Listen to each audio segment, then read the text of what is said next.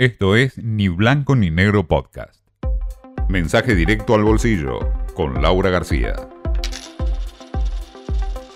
Lo cierto es que se habla cada vez menos del dólar ahorro o dólar solidario, salvo en estos primeros días del mes. Y mm, bueno, no es para menos. El cupo, digámoslo, es 200 dólares realmente lamentable, pero también es cierto que el dólar ahorro es hoy por hoy en la Argentina la mejor cotización del dólar que se puede conseguir, aún con esta carga impositiva que tiene del 65%, que hace que el precio final sea de 253,96, ¿no? Así todo, es más barato que cualquiera de los dólares oficiales que existen y los no tanto. Pero bueno, ya nadie se desespera por estar comprando, ni bien cobra el sueldo, ni se atiborran los sitios de internet como supo ser en algún momento, porque claro, se han ido eh, sumando las inhibiciones para comprar, eh, recordemos las más importantes, por ejemplo, los monotributistas que recibieron préstamos, eh, recordemos eh, los que tienen crédito tasa cero, las pymes con los créditos de las 24 cuotas, ¿se acuerdan?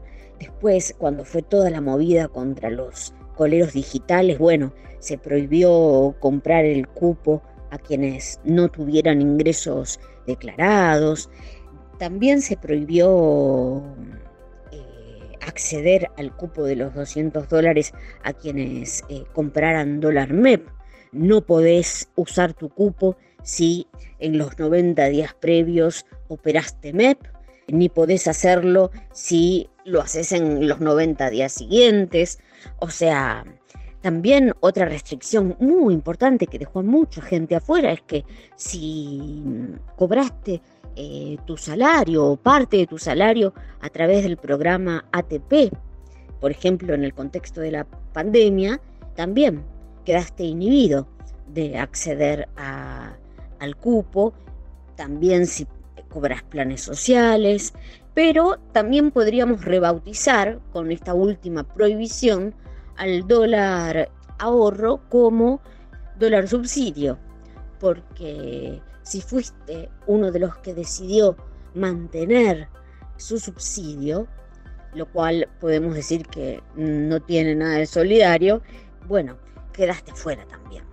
Cuando se supo esto, se calcula que unas 100.000 personas decidieron dejarse, dar marcha atrás y, bueno, eh, renunciar al subsidio para poder comprar, aunque sea esos 200 míseros dólares que se nos habilitan mes a mes a los argentinos.